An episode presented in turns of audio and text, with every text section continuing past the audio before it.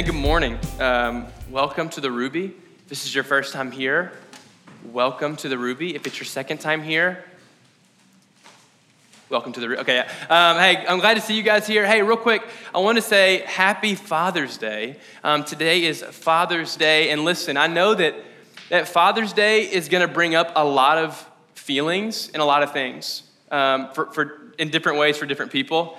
Um, some of us um, have experienced uh, great loss um, with our fathers. There's, uh, there's broken relationships. There's amazing relationships, and some of us couldn't wait for today to honor our father. And it's just, and some of us are just apathetic, like, oh yeah, it's Father's Day. What in the world? And we're all over the spectrum. But uh, I do want to wish us a happy Father's Day, and to all the fathers here, um, thank you. We love you. Uh, you know, we honor you. So Happy Father's Day. And uh, we're going to get into our series, Back to Basics. Um, so if you are uh, new here, just to give you a quick recap, um, we've been in this series, Back to Basics. And what we've been, we're in week 14 this week, believe it or not. So we're, we're flying through it. We're almost done. And uh, there's like a big sigh of relief. We're almost done. Oh, okay, thank goodness. I thought it was never going to stop. Um, no, I'm just kidding. I know you guys never want it to end. Um, but we've been addressing basic Christian practices, and we've been giving two weeks to each practice, okay? So the first week, we asked the question of why. So, for example, the very first basic practice we covered was who can remember what the first one was? Say it. Prayer. Prayer. Sarah, was that you? That's cheating. Um, she was in all of our teaching meetings. Anyway, um, but thank you, Sarah. It means a lot to me that you remembered. Um, but so we take week one around prayer and go, hey, why pray? For real. Like, what's actually going on there? What does the Bible say about it? What do we believe is happening? All right, so we take the first week to just develop an understanding. For some of us, we're relearning it, we're re remembering. Oh, yeah, that's right. I forgot about that. Yeah, that's right. That's why we pray. And some of us, we're maybe learning for the first time, but then we don't just leave it in the why, okay? We go to the second week and we ask the question of what? How, right? On the screen. I forgot it was on the screen. How, right? So, how do we do it? Uh, and, and that, that is when we get mind numbingly practical. We circle up in groups, ask a lot of questions. I make a lot of you uncomfortable because I make you talk to other people, but you're gracious and you're good at it. And, and so we ask the question of how. And the idea behind that is that you would leave this morning on a how week, and within three minutes, you could literally start doing something because we've, we've gotten that practical. Does that make sense? And so um, the reason we're doing the, the week of how is so that we can live into that, that verse in Matthew 7 where Jesus goes, Hey, um, the wise man doesn't just hear my words, right? Doesn't just understand why, uh, but he puts them into practice. He thinks about how to do them and he implements them. When we hear the words of Jesus and we put them into practice, Jesus says we're like a wise man who built a house on solid foundation. That when the storms of life come, we stand strong. And so I, I believe this series is so that we as a church can start living in, Matthew chapter 7. That we wouldn't just be people that sit here, listen to a guy tell you the words of Jesus, but that we as a church would actually go and practice them. Why? Because if we practice the ways and the words of Jesus, our lives will be changed. Our city will be changed. Our world will be changed. It will happen. Like the Holy Spirit is in us, He will transform us. And I, don't know where you're at in your faith journey. Wherever you're at, you're welcome here. With any questions you have, any skepticism, it's all welcome here. But I do want you to know that at this church, I stand really firm on the promise that if we will follow Jesus, if we will give up our life and take on the life of Jesus, we will find life eternally. We believe that if we will practice the ways and the words and the works of Jesus, we will experience what we were created to experience in God. And so that's what this whole series is about. So um, today we're introducing a new practice. I'm going to tell you a story to introduce the practice because I love stories. And I typically think they're kind of funny. So here's the story. Um, so Memorial Day was a few weeks ago, and we went cliff jumping. All right, me and a, a few of my friends, and it was at uh, Percy Priest. So we went and laid out on some rocks because there's no sand. So we were laying out on rocks, and they're like, hey, we ready to go cliff jumping? Okay, let's go. So we go. And I don't know if any of you went to Percy, Tiffany, yeah, you remember. So um, Tiffany was there, and uh, that's Tiffany. She's on the second row. She was there. And uh, so we, uh, we go, and we're sitting on the rocks, and then we go, okay, let's cliff jump. So we're on our way, and uh, we have to pass through this like EDM rave party to get there it was like a bunch of 20 and 21 year olds that were playing blaringly loud EDM music. Like anyone within three miles could hear it going on. I don't know how they powered those speakers. I guess like 16 generators.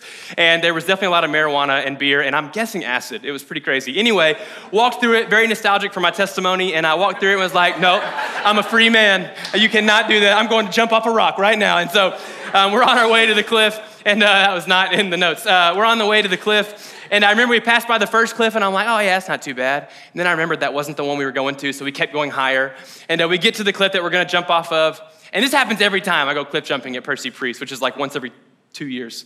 I go and I look over the edge and I'm like, by golly, that is higher than I remember. And I've said that every time I've seen the height here. Like the water is so far down. And then my guys, Caleb and Brock, Brock's back there, he was with me, and uh, he was, uh, they, they kind of look over casually. And so I go, I sit down on a rock, like, all right, you know, there's other people up here, we'll let them go first.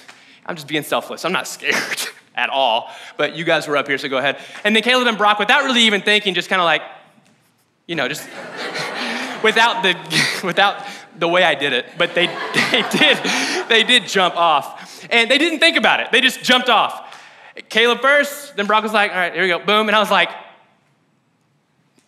and I just jumped off. And I kid you not, I jumped off not because I thought it was fun. I didn't think it would be a good story. I was not looking forward to it. It did not feel good in the air. It did not feel good in the water. I was not proud of myself when I came up alive. I was just like, it's over. Why did I do it? Because Brock and Caleb seemed like they didn't care at all, and it didn't matter to them, and I was terrified. But they were cool, so I had to be cool. Landon was also there. He jumped after me for the same reason that I jumped, all right? Wow, like half our church was with me when we clip jumped. Um, but anyway, it was just like an amazing thing, right? Have you ever done that? You ever been with a group of people, and they all had an idea, and you were like, that wasn't really on my mind, but if you guys are gonna do it, I'll do it too. You ever been there? Like whether it was a good thing or maybe kind of a bad thing, like a bad idea, but you're just like, all right, since they're doing it, I'll do it, right? Like we know this. There's a powerful thing when a group of people start doing something, right? It's influential, right? Maybe like a mob mentality if we're talking to the extreme of it, okay? But that's a powerful thing. Have you ever heard the saying that you're the average of your five closest friends? You ever heard that? Uh, it's a pretty powerful thing, and you, you found it to be true probably because if you've ever been sitting and, and reflecting on your life and went, man, I really want to change, the thing you probably thought to do was change locations, right? Like whether you were going to move friend groups in the city you were in or move cities. Have you ever thought that? I want life to be different. I might move cities, right? But within that, there's this understanding. If you'll leave the people you're with, maybe even the culture you're in, and go somewhere else, you'll change, right? That's the power of people. I was thinking about this uh, documentary I watched about Rodney King, and I'm not going to just tell that whole story, um, but there's this horrific moment where a guy named Rodney King is beaten brutally by police. The police aren't charged. It's this terrible thing in the 90s. Go watch the documentary, okay? Um, but this group of people in LA decide, look, if the government's not going to take care of us, we're going to make a statement, right? And so all these people, like they gather together and they start rioting, basically. I mean, that's what happens. And no kidding, in five days, five days, they caused over $1 billion of damage in Los Angeles. How insane is that? It took 9,800 National Guards to, to bring peace into the city, to like stop all the violence, all the things that were going on. It's like that is a great example of when a group of people decide to do something, it's a lot more powerful than if one person did something, right? If one person at the moment was like, I'm gonna go throw a brick through a window, it's like, all right, $200 of damage, right? But when everybody jumped in, it's like, a billion dollars, what in the world, right? We understand this. This easy logic that when a lot of people decide to do something, it's typically more powerful than when one person decides to do something. Does that make sense? But I started thinking this week about our basic Christian practice that I'm not going to reveal yet, that Maddie already said if you were paying attention. Maddie, I was trying to be suspenseful. No, I'm just kidding. I'm thankful you serve us. You're very kind. You're a servant heart. Thank you. Um, so I was thinking about, I was thinking about that. Like it's common sense to us. We all understand hey, when there's more than one, if there's five instead of one, five is probably more powerful. If there's 10 instead of five, probably 10. 20 instead of 10, probably, right? We get that. But I started like kind of stepping back and going, but hold on. We know that because someone made that so. God, you know, so someone made that reality, set that logic in place. That one person is not stronger than a collective. Like that came from God. We see this in church right? Uh, several weeks ago, we raised money for Aiken Elementary, and we raised $7,000, which was super cool, right? If I would have decided to quietly give to Aiken, I would not have given $7,000. But I hope my $7 would have went really far for them, right? But it's like when we came, that's a funny joke, wasn't it? I'm broke. Um, all right, but, but when we came together, right? We gave a lot, which is a very cool thing, by the way, about the church. I know we can get some hate, but like we're pretty cool at giving stuff. It's awesome. It helps people in our community. So anyway, we understand this, but I believe the reason we understand that a group of people is better than the individual is because God made it so. That was his design. And so today we're going to talk about the basic Christian practice of community, all right? And we're in the why week. So I want to prepare us mentally. This is a fire hydrant type of week, meaning I'm about to just vomit scripture all over you, which is a really intrusive picture. So I'm about to give you a lot of life giving scripture, okay? Um, and so I want to prepare you for this. So take out your phone, take out a pen and paper, um, and I just want to encourage you as we cover each scripture today, talking about community. I want to invite you to, to write down the scripture that you're going to see on the screen, just, just like where it's found, and then a brief description. That's going to help you stay engaged, okay? And what's probably to happen by the end of this conversation, you're to have a lot of questions it's not to feel very practical. That is what next week is for. Because honestly, as I was talking through this at the nine, I felt terrible at the end because I was like, wow, I have a lot of questions myself. But that's what we're to try to get into next week when we get practical. And talk about how this looks. Okay, so for now, it's why. We're setting a biblical precedent. Why do we believe in this? All right. So as I talk through this, I hope you're to hear that one, that God is community. God Himself is community. That two, that He's made us with a desire for community. That three, that he accomplishes his purposes in community and continues to do that today through community. By the end of this, you're gonna hate the word community, all right? But you're gonna love to live into it, hopefully. All right, so stop making jokes. Okay, here we go. So I wanna start out, let's pull up that slide with the scriptures. I want to start out in Genesis and just be ready, all right? Because look at all of them, all right? Uh, I'm going to hit them all relatively quickly, but hopefully give us some time to actually write down what they're about, all right? So, First thing is first, all right? Genesis 1, verse 26. God is, uh, and by the way, if you need any of these notes, again, I will always email them to you, so just hit me up. So, Genesis 1:26, God has made creation. The only thing missing is humanity. And this is what God says when he is creating man, all right? Let us make man in our image, after our likeness. So we've talked about that we're made in the image of God right? And so we, have we've, we've covered this in the, in the past few weeks. So God makes man in his image. But listen to this let us make man in our image. I say our, which is a super country way to say our. I think it's our, I don't know. Our image after our likeness, all right? There's this plural vibe, right? And so when you read that, immediately you see there is a unity in the midst of plurality, all right? The Trinity Father, Son, Spirit. If you've ever heard like the egg example, you got the shell, the yolk, and the whatever the other part of the egg is, it's like three and one, one and three, right? It's like that's the Trinity. The Father, Son, and Holy Spirit is present at the beginning of creation. And from Genesis 1, we see it. God in Himself is one in three, three in one. Unity amongst plurality. And we are made in the image of God, okay? Moving forward to Genesis chapter 2, verse 18. We got Adam, we got the earth, and Adam is by his lonesome. And God says, It is not good that man should be alone. Okay? It is not good that man should be alone. So we got a human, we got creation, everything set. And God looks and goes, This isn't it, right? This is not the end of this, okay? Man should not be alone. Now, he creates Eve, right? And so you hear this all the time at weddings, and that's a great place to use this story. But I think it there's more to it, all right? What's happening is God is making image bearers that are going to go and multiply and make more image bearers, right? So God collectively goes, man should not be alone. He should be amongst image bearers, should be amongst other image bearers, all right? So from the beginning, this is set in place. Does that make sense so far? All right, if you get confused, raise your hand, and then I'll just say, me too. Um, so, uh, moving forward, now I want to move to Genesis chapter 12. God makes this promise to a guy named Abram, who you would know as Abraham, right? Father Abraham. Amen. I let us sing the whole song. Stop. Uh, it's like seven minutes long. All right, you see what I'm saying? Uh, but, uh, but Abram, who turns to Abraham, all right, and, uh, and God makes a promise to him. And the, this is why the promise is so powerful. He goes, Hey, I'm going to give you many descendants. You're going to father a great nation. Like, that's the power of the promise to Abraham. He's promising the people of Israel. And I want us to catch this God's chosen people were this collective community who followed God. And you actually see it in 1 Samuel. There's a moment where they pivot and they change like what they think, or they, uh, they change their mind and want to go a different way than what God had intended. They start asking for a king. Give us one guy to lead us. And God is going to say this out loud. He's going to say like, hey, they're making this decision against me against my will. Because originally, God had his people group, this community that followed his leadership. All right? That's in uh, Genesis 12 and throughout. It's the people of Israel, okay? Stories like in Exodus chapter 18, Moses leads the Israelites out. And he gets this advice from his father in law because Moses is handling this leadership all by himself. And his father in law says, You've got to delegate your leadership. Like, don't try to tap this, like, don't try to like tackle this by yourself. Like, get other leaders around you. That's in Exodus 18.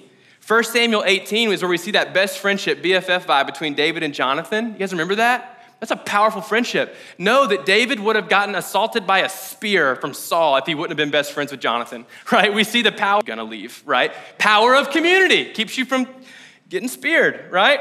Um, Daniel chapter 3, that's the story of Shadrach, Meshach, and Abednego.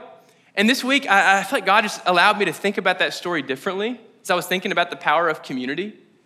So, the, the story of Shadrach, Meshach, and Abednego, they're, they're standing amongst a lot of people, foreigners, and the king has an idol that he wants all the people to bow down to. And he says, If you don't bow down, it's not a big deal. I'm just going to throw you into a blazing furnace. That's what's at stake. And in that moment, if you know this story, those three do not bow, they stand because they go, We only bow to the one true God. And I just started thinking about that story and went, That's an amazing story. I wonder if that was just the story of Shadrach, if it never would have been a story at all. Like, I just wonder, maybe not. Maybe Shadrach had the faith where he would have stood by himself and it would have been all good.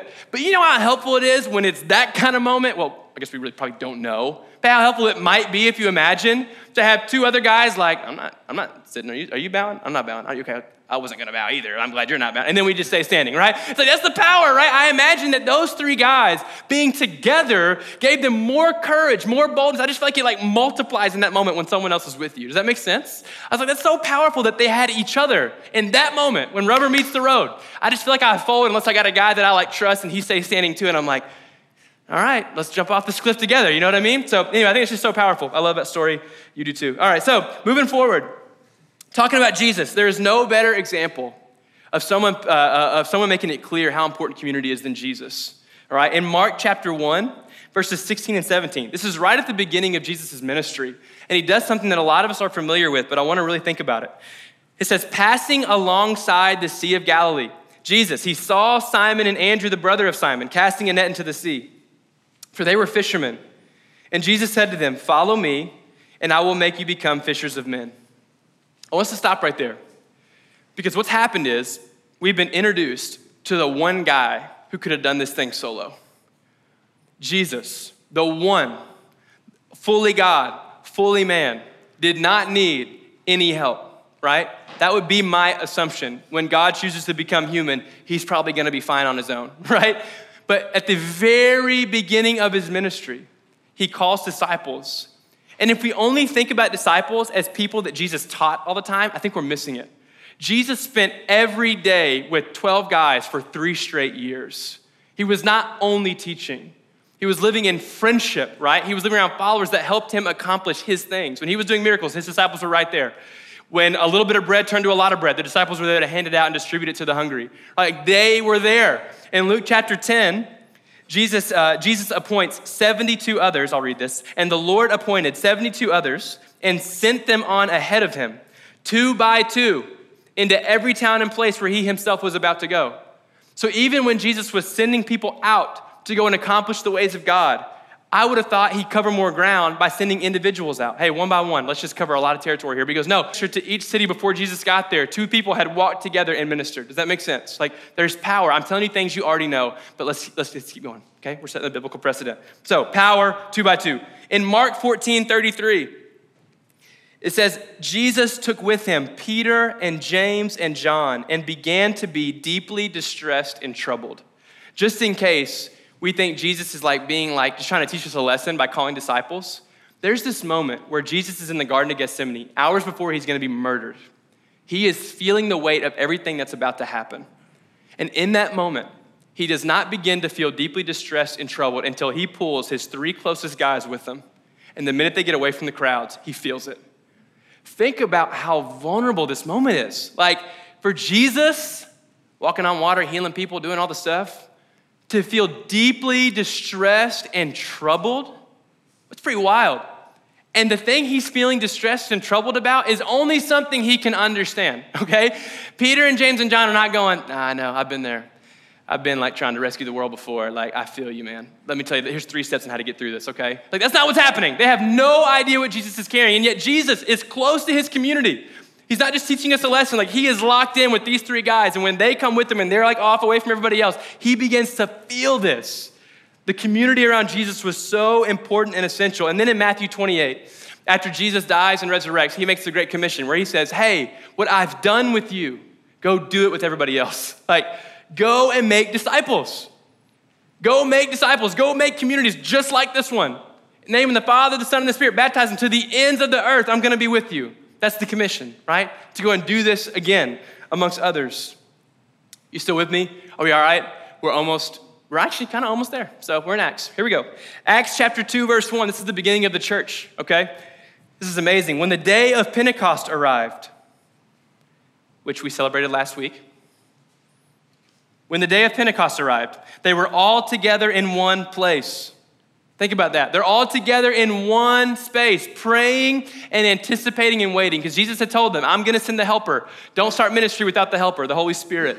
And so they're all together. I don't know about you, but for me, prayer is almost always a solo sport. It's almost always just me in a closet, me by myself. But we get a different picture here.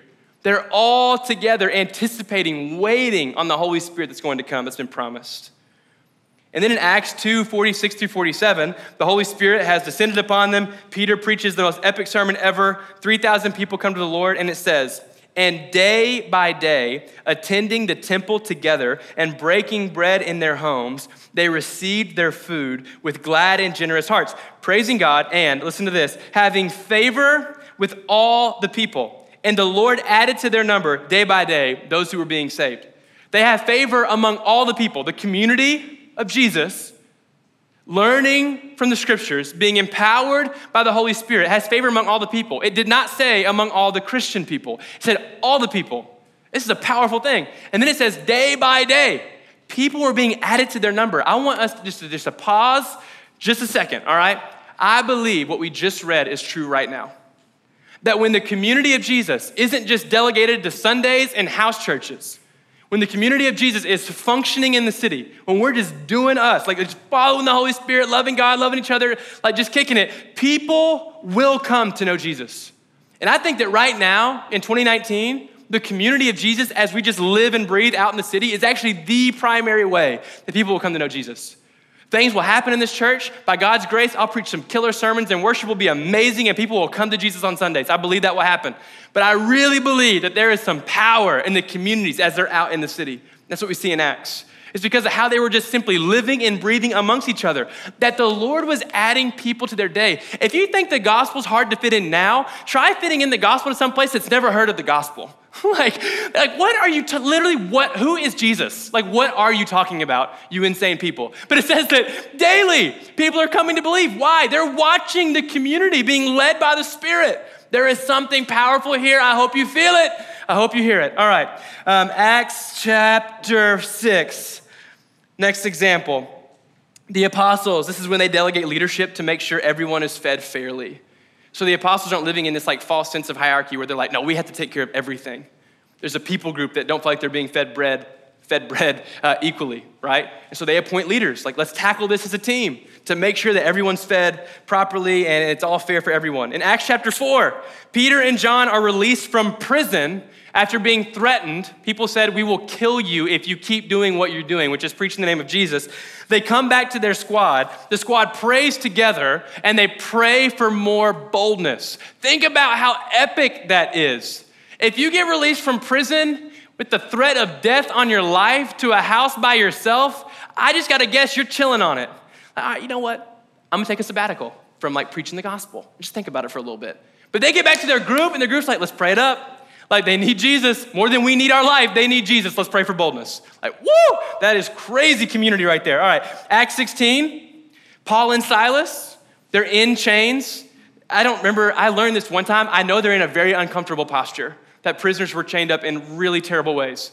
And they begin singing hymns. If it's just Paul, isn't he just, don't you just think he might be awkwardly humming and trying to like figure it out? Maybe he's doing great. But you know how helpful it was to hear Silas start humming a little bit? Paul starts throwing in the words a little bit. They get a little bit louder, like, all right, all right, we're having church. They're like, like all chained up, like we're having church up in here, you know? They start going for it. That's the power, man. There's power in this. In a place of fear and hopelessness, prison, thinking it's the end of it, they begin worshiping together. All right, a couple more. You still with me? Is it a little hot? I'm a little hot. 1 Corinthians chapter 12. We get such a clear picture of how we are all each individually gifted, but we all come together in unison, okay? So the first 10 verses are Paul breaking down all, all these unique gifts that each of us can have. But then it says, as a body, okay, we work in unison. All these gifts are empowered by one and the same Spirit. So we're individually gifted, same Spirit underneath all of it, who apportions to each one individually as he wills. For just as the body is one and has many members, and all the members are of the body, though many, so it is with Christ. It's really simple here. He goes, just like all of these things on your body do different jobs, but together they work as one, that's the body of Christ. That's how we're intended to be, okay? Ephesians 4 11 through 12, a similar sentiment here. Jesus is in a gift giving mood in this, in this scripture. It's amazing. He says, Jesus gave the apostles, the prophets, the evangelists, the shepherds, and teachers to equip the saints for the work of ministry, for the building up of the body of Christ. In other words, he gifted individuals in individual ways so they could collectively work to build up the church, build up the saints, so that the saints could do ministry right? Do you understand? Are you seeing what's happening here? Individual gifts working together to build up the church so the church can do what the church does in a city.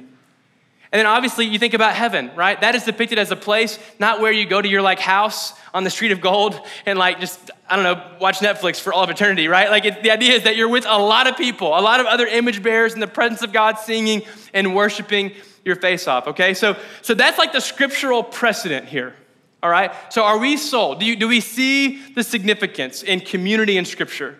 How God's primary way of accomplishing his purposes, you might have had leaders, but it almost always, it always involves a community of people functioning together. And I want to talk about community. And I feel like this is a basic Christian practice for us. And the reason I think God put this on my heart, my life, story time, my life has been changed by community, healthy community. It took me till college It took me till college to realize that in the same place, you could laugh until your face hurt, do spontaneous midnight adventures, worship the Lord, be holy, make disciples, have fun. All of it could happen in one spot. And I don't assume your experience, but growing up, it felt like you had to choose faith or fun, right? Like you had to like choose the cool parts of culture or Jesus. It felt like like you had to like follow God and not do certain things or like have fun with your life. And I just this is so prevalent in Nashville. There is such a broken guys. There is such a broken understanding of what a Christ-filled community can be. I feel like we, we, we have this weird picture of like, no, Christian community is where you sit and you play cards and you accept the awkward people. That's what Christian community is. And in the end, it's fun, but it's not that fun, right? It's like, wow, okay, you connected. That's great. Uh, um, like, that's what happens, right? And it's such a, we get, I don't know if we're like so fixed on what you can't do that we never realize what we can do. Like, I guess we just get together and don't drink and do drugs. That's Christian community. What in the world. Who told us that? We are like kingdom people made to come, al- like, come so alive in Jesus made to come so alive when we see like broken people find restoration and redemption in the presence of God. Like we are made to come alive when we watch someone who doesn't know Jesus or is so broken and scarred by the church and they find wholeness in the presence of God and they realize that Jesus is for them, that He's a good God, He's worth following, He's worth losing your life for. And we all celebrate and we all go to the restaurants and the parks and we plug into the fun things happening in the city. We don't compromise holiness, we keep our morals, we help other people do that. We confront our people when they're going too far. We say, that's not it. That's not the way of Jesus. That doesn't make us lame. It makes us choosing life. Like, that's all available in one spot.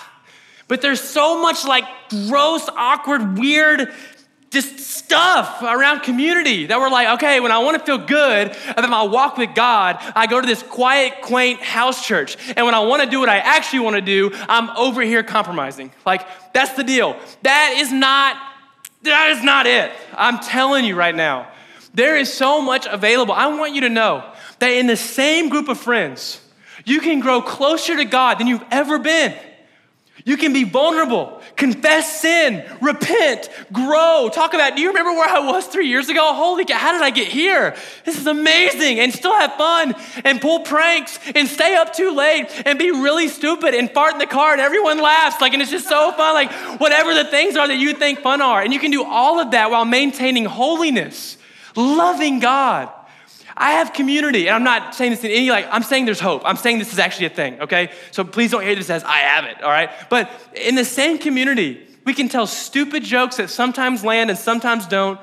We can go on late night road trips to another state until 4 a.m.